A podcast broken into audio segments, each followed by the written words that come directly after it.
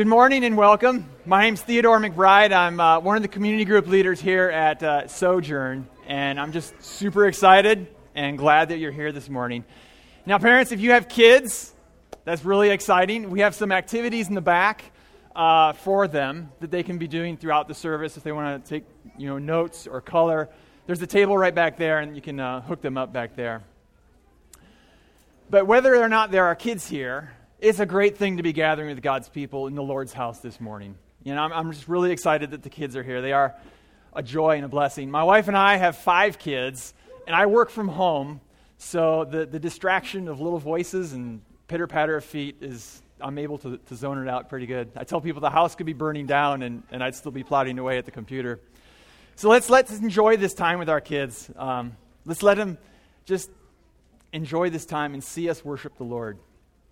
Um, and kids, children, talking to you. No. Um, yeah, if you want to if you want to be part of the service, you can uh, you can take notes, and one of the ways that you can do that is if you get a piece of paper and draw a line down the middle. On one column, write like a word like new, and then the other column write the word Jesus, because I'm going to be using those words a lot throughout my sermon. And every time I say the word new, you put a tick mark. And every time I say the word Jesus, you put a tick mark. So at the end of the sermon, hopefully, when you compare with your friends, you'll all have the same amount of, of tick marks, or you'll see who's paying the most attention. Okay. And so now, if everybody would uh, join me in prayer, that God would bless the preaching of his word. Our Father in heaven, we come to you, Lord, as your children, as your family that was purchased by your Son. God, we come to you with our children as well, and we ask that you would move and work through the preaching of your word to soften hearts, to change minds, to make anew that gospel promise of a new covenant. Lord, we ask that you would move powerfully with your Holy Spirit this morning. And we ask this not because of anything we can do, but because of the blood of your Son. In Jesus' name, amen. If you have your Bible with you this morning, please turn to Hebrews chapter 8. and if you don't have a Bible, just raise your hand and someone will get one for you. There's one right there. And, and don't worry about giving that back. If you don't have one, that's our gift to you. You can just take it home and just keep reading it. And so uh, let's all follow along as I read Hebrews chapter 8.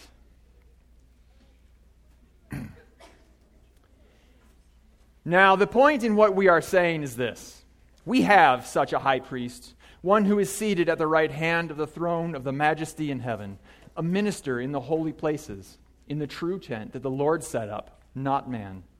For every high priest is appointed to offer gifts and sacrifices. Thus, it is necessary for this priest also to have something to offer. Now, if he were on earth, he would not be a priest at all, since there are priests who offer gifts according to the law. They serve a copy and a shadow of the heavenly things. For when Moses was about to erect the tent, he was instructed by God, saying, See that you make everything according to the pattern that was shown you on the mountain. But as it is, Christ has obtained a ministry that is much more excellent than the old, as the covenant he mediates is better, since it is enacted on better promises. For if the first covenant had been faultless, there would have been no occasion to look for a second. For he finds fault with them when he says, Behold, the days are coming, says, declares the Lord, when I will establish a new covenant with the house of Israel and with the house of Judah. Not like the covenant I made with their fathers on the day when I took them by the hand to bring them out of the land of Egypt. For they did not continue in my covenant, and so I showed no concern for them, declares the Lord. For this is the covenant that I will make with the house of Israel. After those days, declares the Lord, I will put my laws into their minds and write them on their hearts, and I will be their God, and they shall be my people. And they shall not teach each one his neighbor and each one his brother, saying, Know the Lord, for they shall all know me, from the least of them to the greatest. For I will be merciful toward their iniquities, and I will remember their sins no more. In speaking of a new covenant, he makes the first one obsolete. And what is becoming obsolete and growing old is ready to vanish away. This chapter talks about that great and final covenant that God has with us. And when we say that something is final, there tends to be a certain amount of gravity or significance attached to that statement. There's not going to be any going back from that point. There's no additional anything. Final means the end. And this is my final attempt, my final answer, a final test. After final, there is there's no more looking back. And sometimes we look forward to that finality, like the final day of school in the school year. I think everyone can recall that, that kind of the buzz of excitement in the air when school is about to end. And even the school takes on a weird smell when they get out the funky chemicals to clean it for the summer. In anticipation of that final day. Or maybe you're not looking forward to the finality of something, like maybe the final day of summer. You know, just as you, ex- you are excited as you are about school ending, you may be dreading the final days of summer. Because I'm sorry to say it, kids, I've been in the stores. I've seen the back to school supplies. Well, whatever the case may be, when we say something is final, it marks the end of something. And this morning, as we look at Hebrews chapter 8, I want us to consider the finality of Jesus and what he has done. The book of Hebrews demonstrates over and over and over the supremeness and finality of Jesus and what he has done. Last week, we considered the, the nature of his saving power, it saves to the uttermost. And this morning, we're going to consider and relish in the finality of what Jesus has done. He is that final king, that final priest, the final note in the symphony of God to bring about the redemption of a lost people. And so here's an overview, just brief overview of what's happening in this chapter. The first five verses of chapter 8 kind of set the stage for what's coming at the end, you know, what's about to come.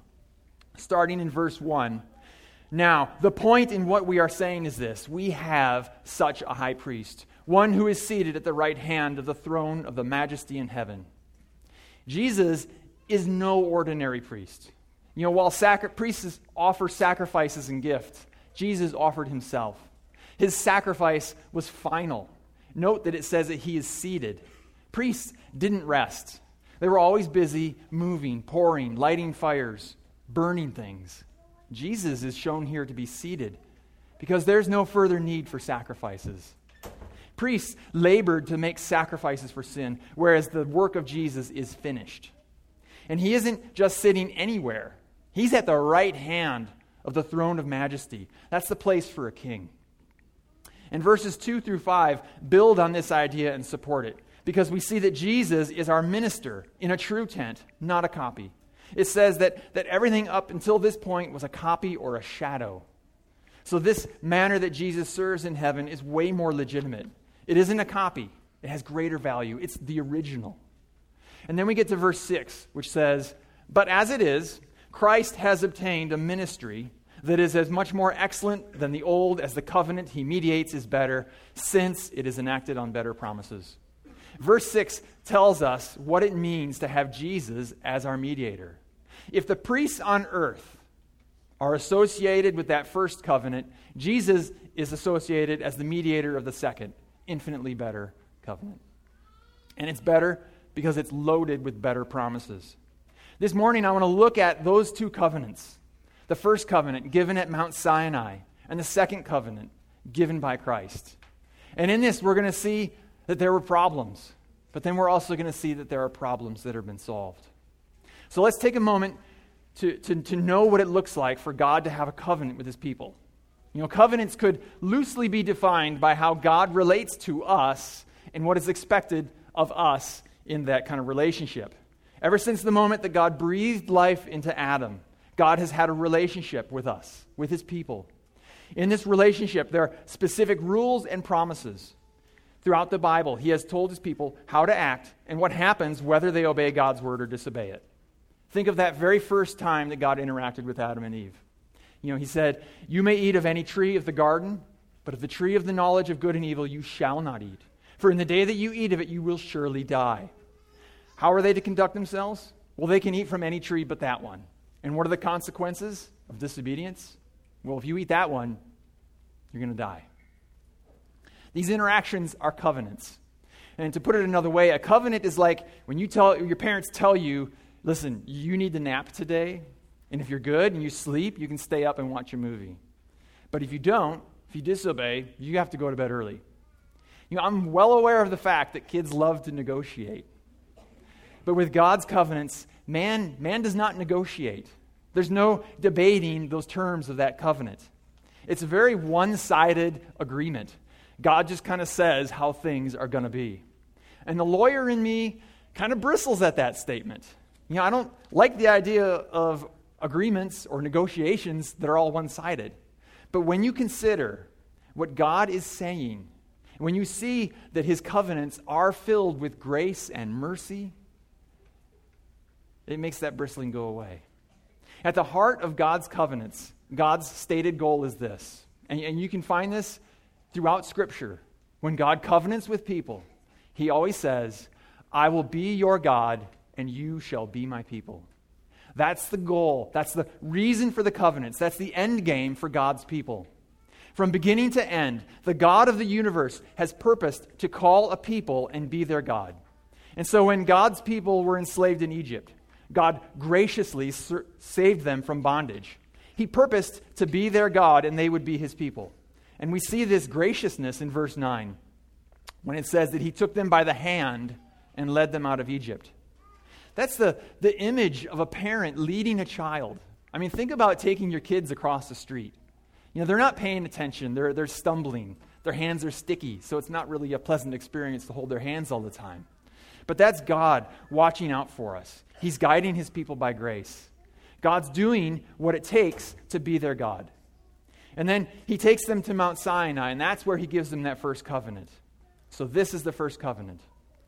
In this covenant were the rules by which they were to live and the consequences of not following God. But then there, there's going to be a problem. And it wasn't a problem with the covenant, and it's not a problem with a lack of grace. We've just seen that God acted graciously taking them out. No, the problem with the old covenant was with the people. Verse 9 continues with, For they did not continue in my covenant, and so I showed no regard for them, declares the Lord. The first covenant problem was that the people didn't follow it. And when they didn't follow it, the bad things that God said would happen happened. And so it can be no surprise that when Israel turned from God, they were judged, their military defeated, their children sold into slavery, society ruined. Again, this covenant's problem is not a lack of grace. The problem is that it didn't provide the people with the inward ability to meet those external demands. The law was external, it demanded that they perform and act in a certain way, but their hearts were corrupt and not at all inclined to keep God's law. I always get a kick out of going to REI. It's, kind of, it's a dangerous place to go because there's so many awesome things there. You know, I walk in there and I see the clever gadgets and the trinkets and the top of the line stuff. And let's not even forget the fact they have a whole section devoted to starting fires without matches. Well, if I go in there and I buy the most expensive compass, the most fancy GPS unit, and all that fancy breathable camping gear and a, and a boat, and I give it to a three year old, and I give them some longitude and latitude coordinates, and I say, There's going to be treasure here, and it's the most amazing treasure. Here's all the tools you need to find it. Go find it. You're not going to get very far. Even though that gear is the best it can be, even though it's perfect, top of the line, and the directions are clear, you know, you know exactly where they're supposed to go, and that goal is lucrative and desirable. They're not going to find that treasure because they lack the physical means to put those things to proper use. And so, with that first covenant, the requirements are good. You know, it's good to worship the Lord, it's good to offer Him your first fruits. And the goal? Being God's people, being holy. Those are good, good goals. But the covenant was flawed by a people that lacked the capacity to keep it. It failed because the people failed. This is all well and good, you may be saying. But what does this have to do with me? I'm not under that first covenant. We are not under like a temple system of worship. We don't offer animal sacrifices or do purification rituals. That's true. But like the Israelites, we have hearts that are prone to wander, prone to fail. Sin, sadly, is unavoidable, with or without the law. And its wages are death, and all of us have been working overtime for those wages. And that's a huge problem. And what's more, while we may even recognize it as a problem, the Israelites had the law to show them it was a problem, saying, Yes, I've sinned. We lack the ability to make ourselves right before God.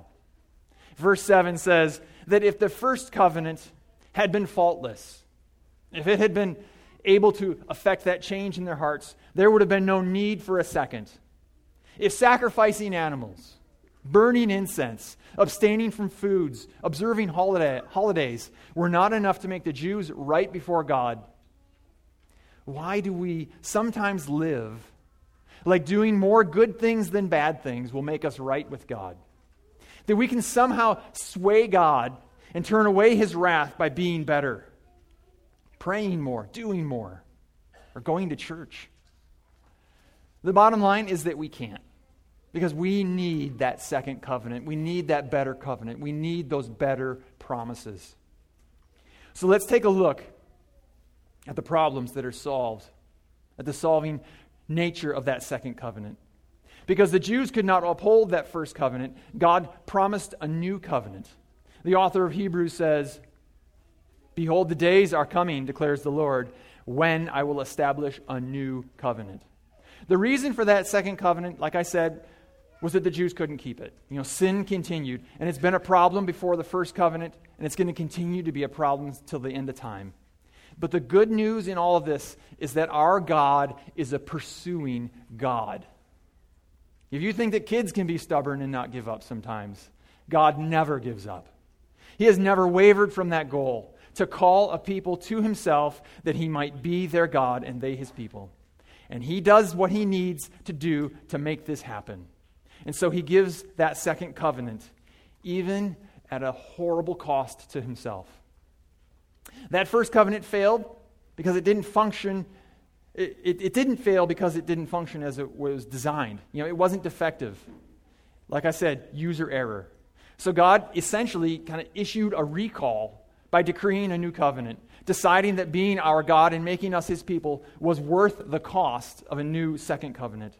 He fixed the problem, and he did it with finality because he fixed it with the blood bought sacrifice of his only son in our place. And that's what it means to have Jesus as our mediator of a new covenant. He made it possible. That new covenant is found in verse 10. And as I read it, I want you to listen for what mankind, what's our obligation under this new covenant. What it is that mankind has to do in order to remain in covenant with God. For this is the covenant that I will make with the house of Israel after those days, declares the Lord. I will put my laws into their minds and write them on their hearts, and I will be their God, and they shall be my people. And they shall not teach each one his neighbor and each one his brother, saying, Know the Lord, for they shall all know me, for the least of them to the greatest. For I will be merciful toward their iniquities, and I will remember their sins no more. So, what are the responsibilities of mankind? Nothing. If you said nothing, give yourself a shiny golden star. We bring nothing to the table. We're not responsible to uphold any end of this covenant. Because, as we've already seen, whatever it is that we have to do, we're going to fail. So, God does the amazing thing. He does all that work for us. This is God doing what the law, which was weakened by our flesh, could not do. That first covenant was weakened because of our failings. So God takes our failings out of the equation. This is like instead of fighting the shopping cart in the grocery aisle with the wonky wheel that keeps going off to the side, God just takes the wheels off and gives it new wheels. It's God hardwiring us so that His Word abounds and abides in us. It's a work that only His Holy Spirit that abides in us can do. We don't learn God's ways so much as we are imbued with God's ways. That's why I love love that biblical metaphor of being grafted into the kingdom of God. It illustrates that second covenant so well. Because when a plant is grafted, it literally, you can analyze the DNA, it literally becomes the plant that was grafted in. So if you take the seeds from an apple and you plant them, you're going to get all manner of fruit. But let's just say you get a red delicious. which I personally can't stand. I call them half truth apples because they're red, but they're not delicious. If you, if, you, if you get that red delicious and it grows up into a sapling, you cut it off and you graft in a different apple species, like say a Granny Smith, from the moment of that graft, that tree will only and forever always produce Granny Smith apples. And you can take the DNA of the apples and they will be same, the same as the parent apple tree. It's like a new tree. And so when God saves you, you're cut off from that old life. You are dead to the world. No more. And God cuts you off. Sometimes that's painful, but it's a good thing. It's, it can be scary and it can be uncertain while the graft is taking place. But when God grafts you into his kingdom, we become his children. And the change produces godly fruit in keeping with this. He does this by his promise in verse 10. This is how he does it. He puts his laws in our minds and in our hearts. Yes, that's the second covenant. God starts in our heads and he gives us understanding of his ways and of his word. And then he continues and he inscribes that word onto our hearts. It's almost like a twofold process. Faith takes place both in our minds and in our hearts. We must understand the truth up here and believe it and love it down here. That's saving faith that comes from the second covenant. Mentally assenting to the gospel without having a change of heart is not faith. The love of God and the desire for his glory must possess your heart as well. And this was me when I was younger. I would have said, I believe the Bible. I believe that there's a God. I know the Bible's true. But my heart, rock hard. And on the flip side, saying that you love God and desire His will with all your heart means very little if you're not doing that in response to what God has revealed to you about Himself. Saying a prayer to accept Jesus as your Lord and Savior means very little if you have no idea what it means to have Him as your Lord and Savior. There are many in the world that would profess to love God and yet know little of Him because they've not bothered to learn about the God of the Bible. When verse 6 says that this covenant was built on better promises, this is that promise the promise of a change from within. We are not responsible for the changes or the actions because we are incapable of the changes and the actions. So, using that REI example, Instead of handing a three year old all that gear, telling him, that's the treasure, hop to it. The new covenant is like telling them, there's, a new, there's this amazing treasure.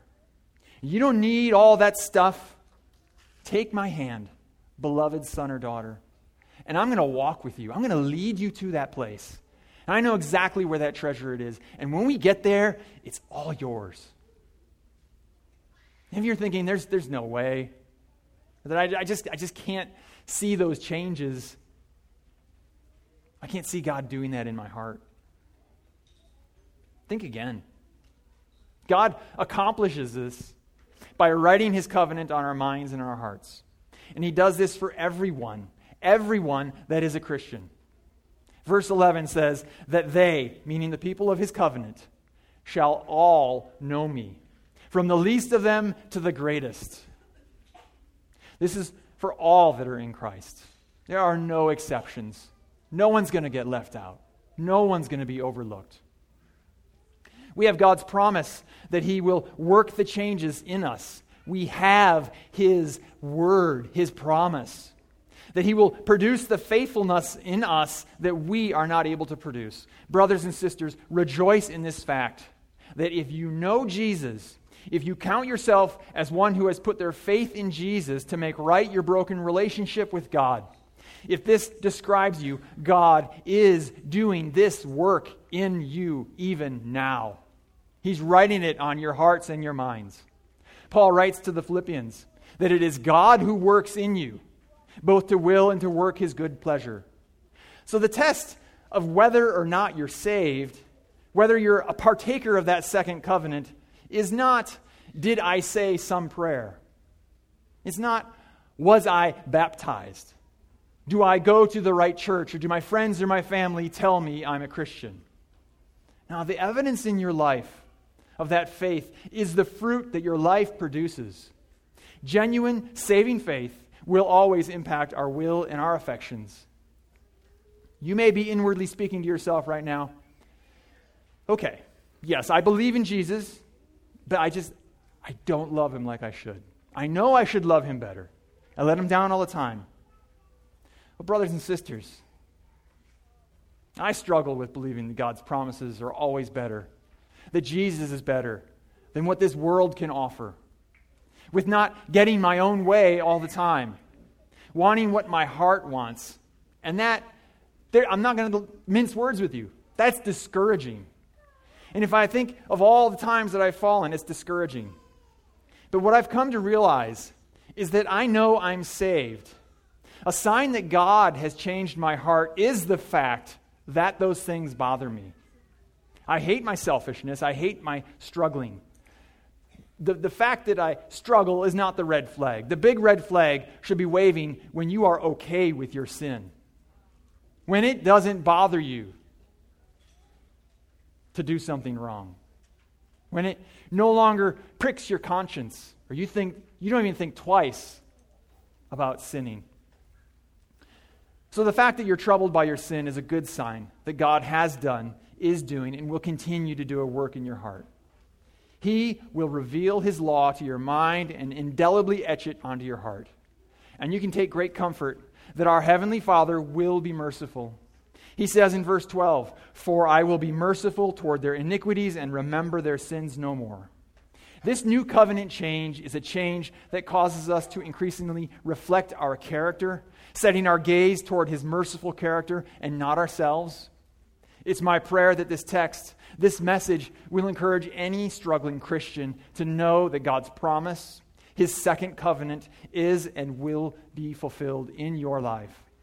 When we spend time in his word, time in prayer, time in fellowship, we don't walk away unchanged, but we are transformed by the renewing of our minds. Yes, you cannot change your heart. You cannot force yourself to change your affections. We can't please God without God stepping in and giving us the means to do that. The change needed to please God must come from God Himself because we can never have that perfect obedience. And think about it even if we could have perfect righteousness in our own ability to do good, the second that we get proud of ourselves for doing that, pride. So, I would encourage you to pour your heart out to God who cares. You can seek Him through learning about Him in the Bible. And as your mind is transformed, God will also transform your heart to beat and sync with His desires and His will. And for those of you who do not know Jesus, if you can't say with a resounding yes and amen that you possess saving faith, ask God for faith. Seek Him in His Word. Pray to Him. Say, God, show me that you are real and present and want to know me. Pray that He would begin the process of wiping clean the slate of your life and begin to inscribe that new covenant onto your mind and heart, this better covenant. And this second covenant, like I said, is the last one. It's the, the final covenant. Because there's no more need for any other covenant. It has made the old obsolete. And we know that God is the one who makes this promise to us, not us making a promise to Him. Jesus obtained this ministry for us. That when God forgives your sin, He does not just sweep it under the rug. He doesn't look away and say it's all good. Rather, He punished Jesus. He brought the full weight of His righteous anger and wrath upon Jesus as He bore the sins of a people called by God. Jesus paid our debt in full so, going back, when we read in verse 12, that I will be merciful toward their iniquities and I will remember their sins no more. It isn't that he forces himself to have a memory lapse, it's that we had an incredibly large debt. And Jesus took that penalty, that debt. He took it upon himself and he paid it in full. So that when God sees us, he's going to say, You don't owe me anything. That's the forgetting. Instead of seeing our sin, he sees the righteousness of Christ. This final covenant brought about the payment of our outstanding debt. And that means if you love Jesus, the size of your debt does not matter. So if you're a believer, look not to the constant failures in your lives, but to the constant love of God despite our failures, to the constant pursuit of God amidst all difficult circumstances. And Scripture is clear over and over again that as God's people, we are unfaithful. But praise be to God, praise His name that He doesn't love us because we are faithful. He doesn't love us because we're good or attractive. He covenants to be our God. He covenants to love us. He chooses to do that. It's a decision that's outside of our influence. Church, never, never forget that. You are loved and you are chosen because of your identity. It's wrapped up with Jesus. And though you stumble and you fall, it's always going to be associated with Jesus and the work he's done. When my kids disobey me, and they do, they push my buttons. They know I'm angry, they know I'm upset, and they know that they've done wrong. But I have always endeavored to always make sure they know that I will forever love them, no matter what. I can't stop loving them. They're always going to be my kids. And so that's the way it is with God. You know, it's going to be bad news, awful news that we fail and that we stumble.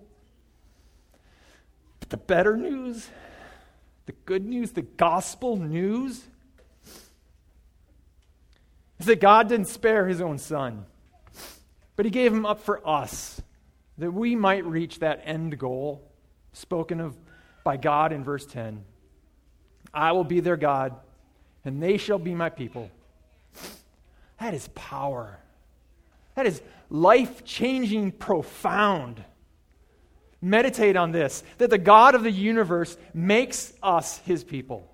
God Almighty wants a relationship with us.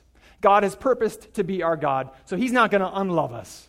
So don't look to your failures, but to the fact that if you have saving faith, there is no sin so great that God will stop pursuing you and working in your life. There's no sin so awful, no shame, no guilt, no act so vile that it can't be covered by the blood of Christ.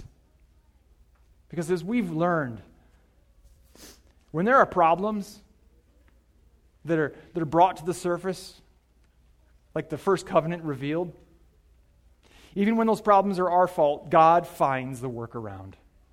He makes it happen.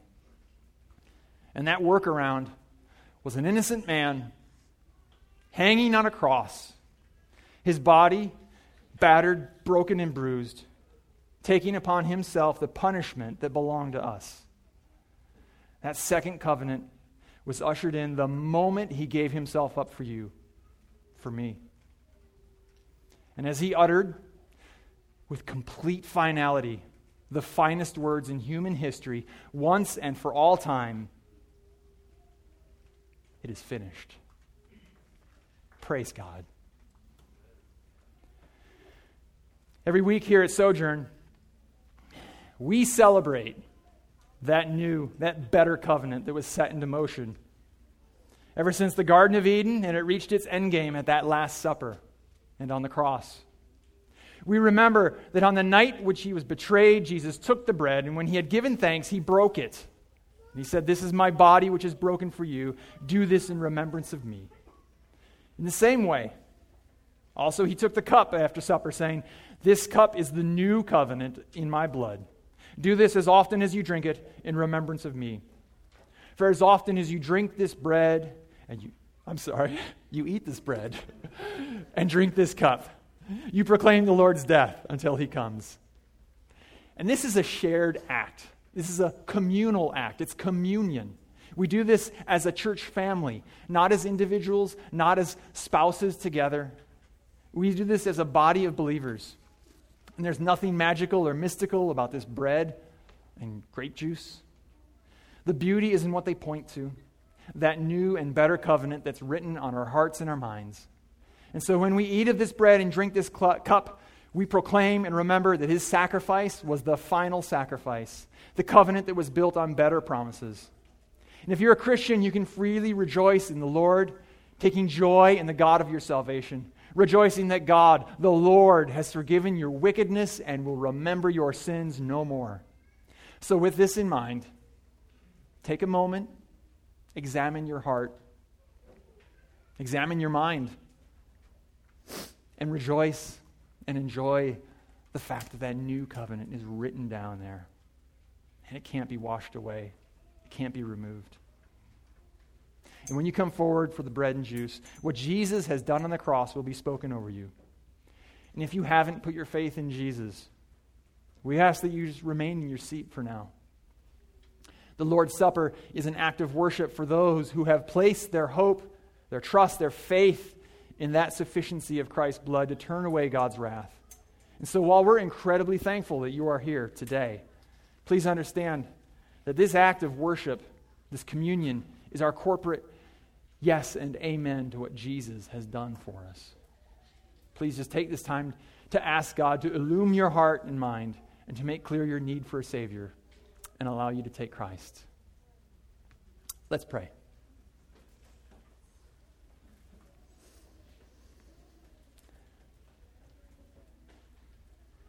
Oh, Almighty Father.